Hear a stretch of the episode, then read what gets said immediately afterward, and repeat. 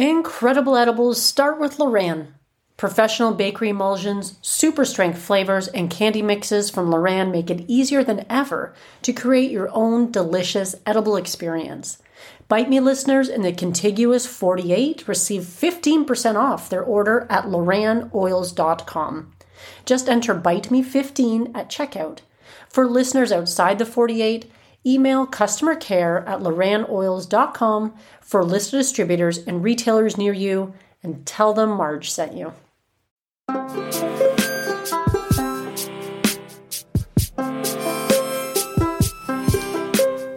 This is episode 83, and we're going to be looking at spiced keto cookies. Welcome to Bite Me, the show about edibles, where I help you take control of your high life. I am your host, Marge, and I just want to take a second to say thank you. Thank you for listening. Thank you for being here and for supporting me by your listenership. And I think you're really going to enjoy this recipe. I feel like I say that every single week, but as a result of me making all these recipes, I don't tend to do things on the show that I don't think taste good. And this recipe certainly falls into the taste good category. So before we get into it, I am going to give a shout out to Simon. Simon sent me a message all the way from Ireland. So it's pretty cool to have a new listener from that side of the world. And I think he heard me on the High on Homegrown podcast. So if you haven't had a chance to check out that episode yet, it was super fun. Those guys are great. Check out the High on Homegrown podcast. Simon has been a chef for a number of years and is looking at transitioning into cannabis edibles. And why not? What an exciting time it is for cannabis edibles right now, because the landscape is changing in so many parts of the world. I feel like it's just going to become a bit of a snowball effect. And there's a lot of new and exciting things happening in that industry. So welcome, Simon. Thanks for sending me the email. And I hope you enjoy this recipe along with all the other ones that we've been looking at on the show. So, spiced keto cookies. The interesting thing about this recipe is it came at such a perfect time. I got this recipe from Elby's Edibles, and if you haven't heard of them, you're going to know all about them very soon because they are going to be a guest on next week's show. I'm very excited about that. I've recorded that one. The conversation was fantastic. What an amazing company. And the interesting thing about Elby's is that they are the longest running cannabis edibles company in Oregon. And there's not too many people who can say that. So they've been making edibles for over a decade. And before, I guess they had a medical program before it became legal recreationally. So they've just been doing this for a long time. And this is the recipe that they gifted me to share with all of you guys. And the one thing I really like about this particular recipe is I actually had a listener recently reach out to me and asking about keto recipes in particular. And if there's one person thinking it, I'm sure there are many of you out there as well who might be interested in that as well. So it really came at the perfect time because I've been discussing this with somebody right around the time that they shared this particular recipe with me. And of course, I had a chance to make the recipe. And the one thing I really did like about it is that you can kind of make it both ways. If you're really not interested in the keto lifestyle for whatever reason, because it doesn't suit your needs. I mean, we're all completely different.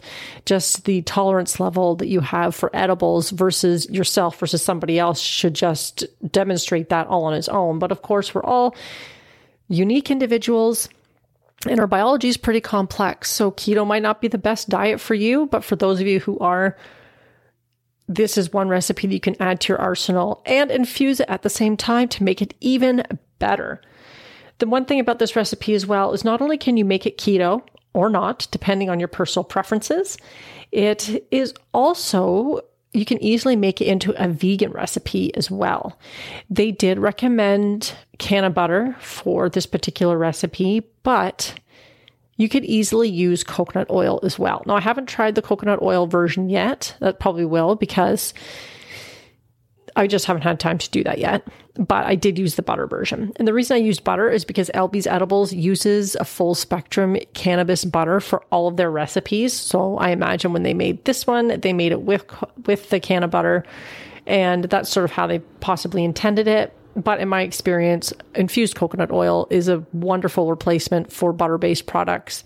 And it might change it slightly, but overall, you're going to get the same effect in the end. And it was a lovely cookie. The other mystery, I shouldn't say mystery ingredient, but one of the other ingredients in it that made it really nice was natural peanut butter. So you put in some natural peanut butter, and it really adds a nice moistness to the cookie after it's baked. So these are like soft, chewy cookies, not a harder, crispier cookie. And again, they used butter and canned butter. They used a combination of both for this particular recipe. But of course, based on your personal preference and tolerance level, you can use whatever you want.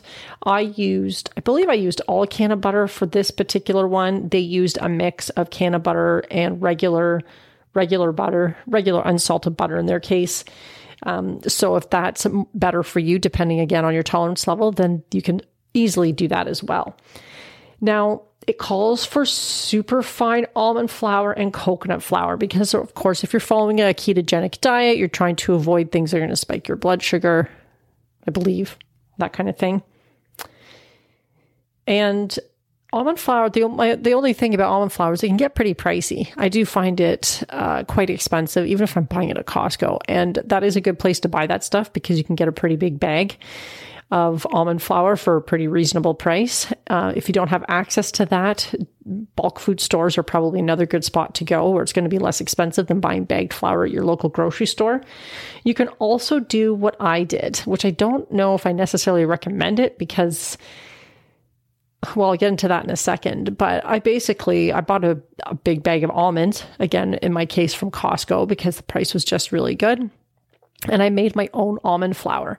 But the only problem and basically that's just putting a bunch of almonds in my high-speed blender. I have a Vitamix, so it can handle all of that, no problem. I put it in my Vitamix and then I blend it. But I had to actually look up the difference because there is what is known as almond meal and almond flour. And for some of you, this might be pretty obvious, but for me, I was just like, what the heck really is the difference?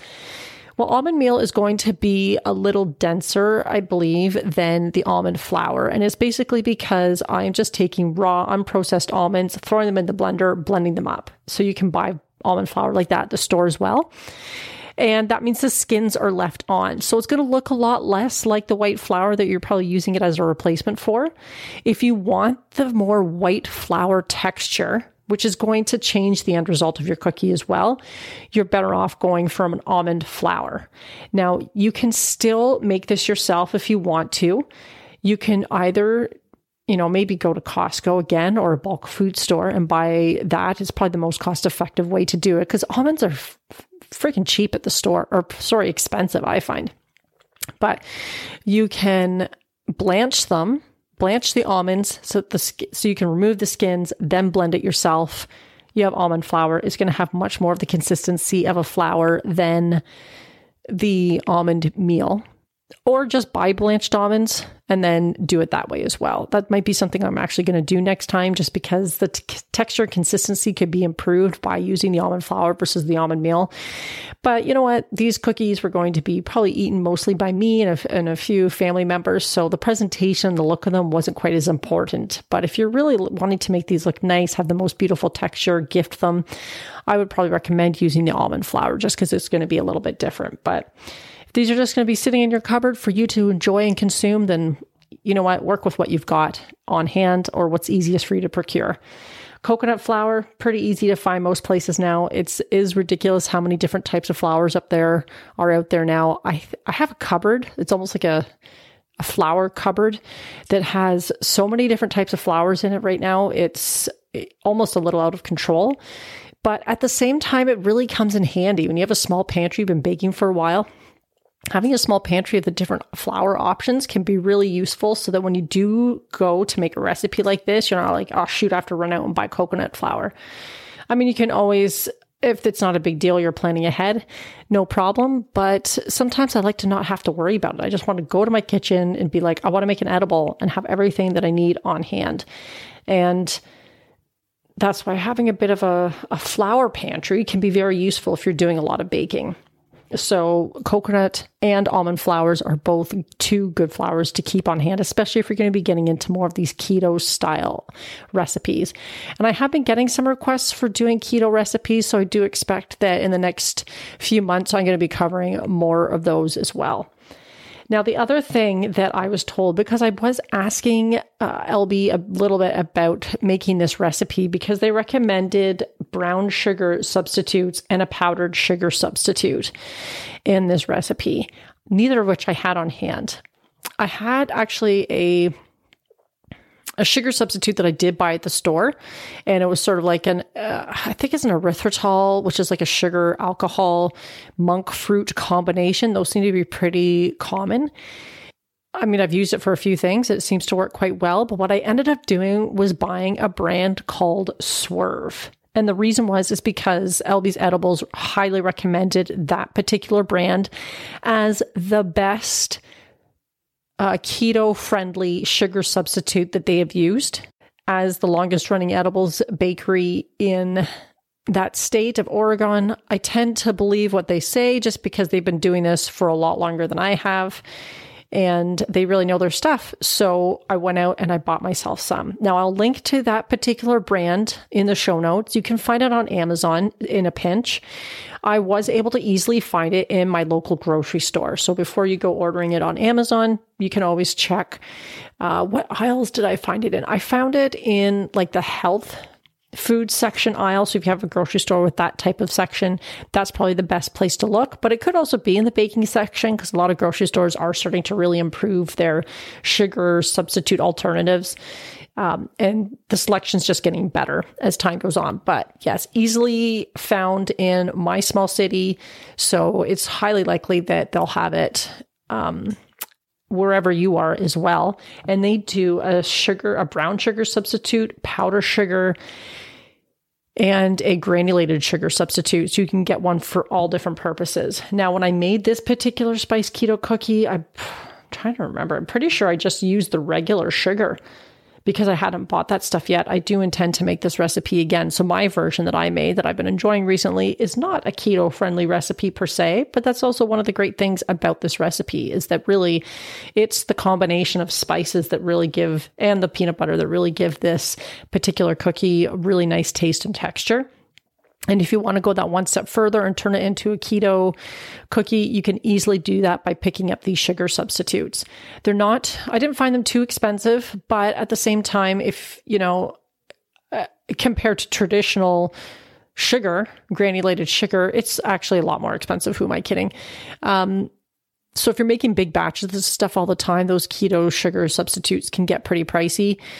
But, if you're making smaller batches or this is a lifestyle that you're wanting to follow, then of course it's worth the money. So that means you can enjoy your favorite sweet treats and desserts without guilt.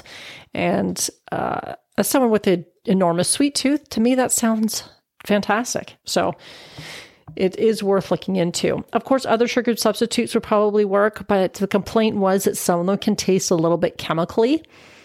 And of course, might change the overall flavor profile of whatever it is that you're making. So keep that in mind. But like I said, this is a recommendation from Elby's Edibles about this sugar substitute. So a link to it. Look for it in your local grocery store. I think the Swerve website itself might even have a where to buy, because I think I did look that up to see if my grocery store would have it before I was even shopping that one day. And if you're in Canada, that was carried at a lot of the Loblaw chains of stores, like the Superstore, Loblaws, No Frills, all those places. So pretty major grocery chain, and I'm sure it's easily found wherever you are in the world. So basically what you are going to need is your can of butter, whatever it is that you're using, whether it's butter or coconut oil. You're going to need your brown sugar and a powdered sugar or their substitutes. You need natural peanut butter, which of course is sugar-free, typically. You do need 2 eggs. So as I read this, I think I commented earlier that you can make this vegan. Well, it won't be vegan if that vegan in your life doesn't eat eggs. So I know a few vegans that will make the exception for eggs. So depending on the person, this may or may not work. You could experiment with using a flaxseed meal replacement, which I know is done in a lot of vegan cooking for like egg substitutes. It's like flaxseed and water, which does end up with a gooey consistency, just like eggs. So that can work. I can't vouch for that though, because I haven't tried it, but if you were really wanting to make these vegan, you could do that. And then you're going to want your superfine almond flour. Again, I did try these out with a more of an almond meal. They did work out quite fine, but the texture might be a little denser than what you get with the regular almond flour. Coconut flour, and then your basic spice. Oh, I shouldn't say basic spices. There's nothing basic about these spices. You have ginger, pumpkin pie spice, cinnamon, nutmeg, baking soda, and salt. And if you don't have pumpkin spice pie, let's say that 10 times fast. If you don't have pumpkin pie spice handy in your cupboard, I did end up, I think the last time I had to use pumpkin pie spice for something, I didn't have it. So I just looked up a recipe online on putting some together and I made a little jar of it myself, because the pumpkin pie spice does tend to have things in it like cinnamon and nutmeg anyway. So I'll try and find one of those again and link to it in the show notes. So if you don't have pumpkin pie spice left over from Thanksgiving or Christmas or whatever, then you can easily just make your own with whatever spices you have in your cupboard, and you don't have to hopefully run out to get one little item.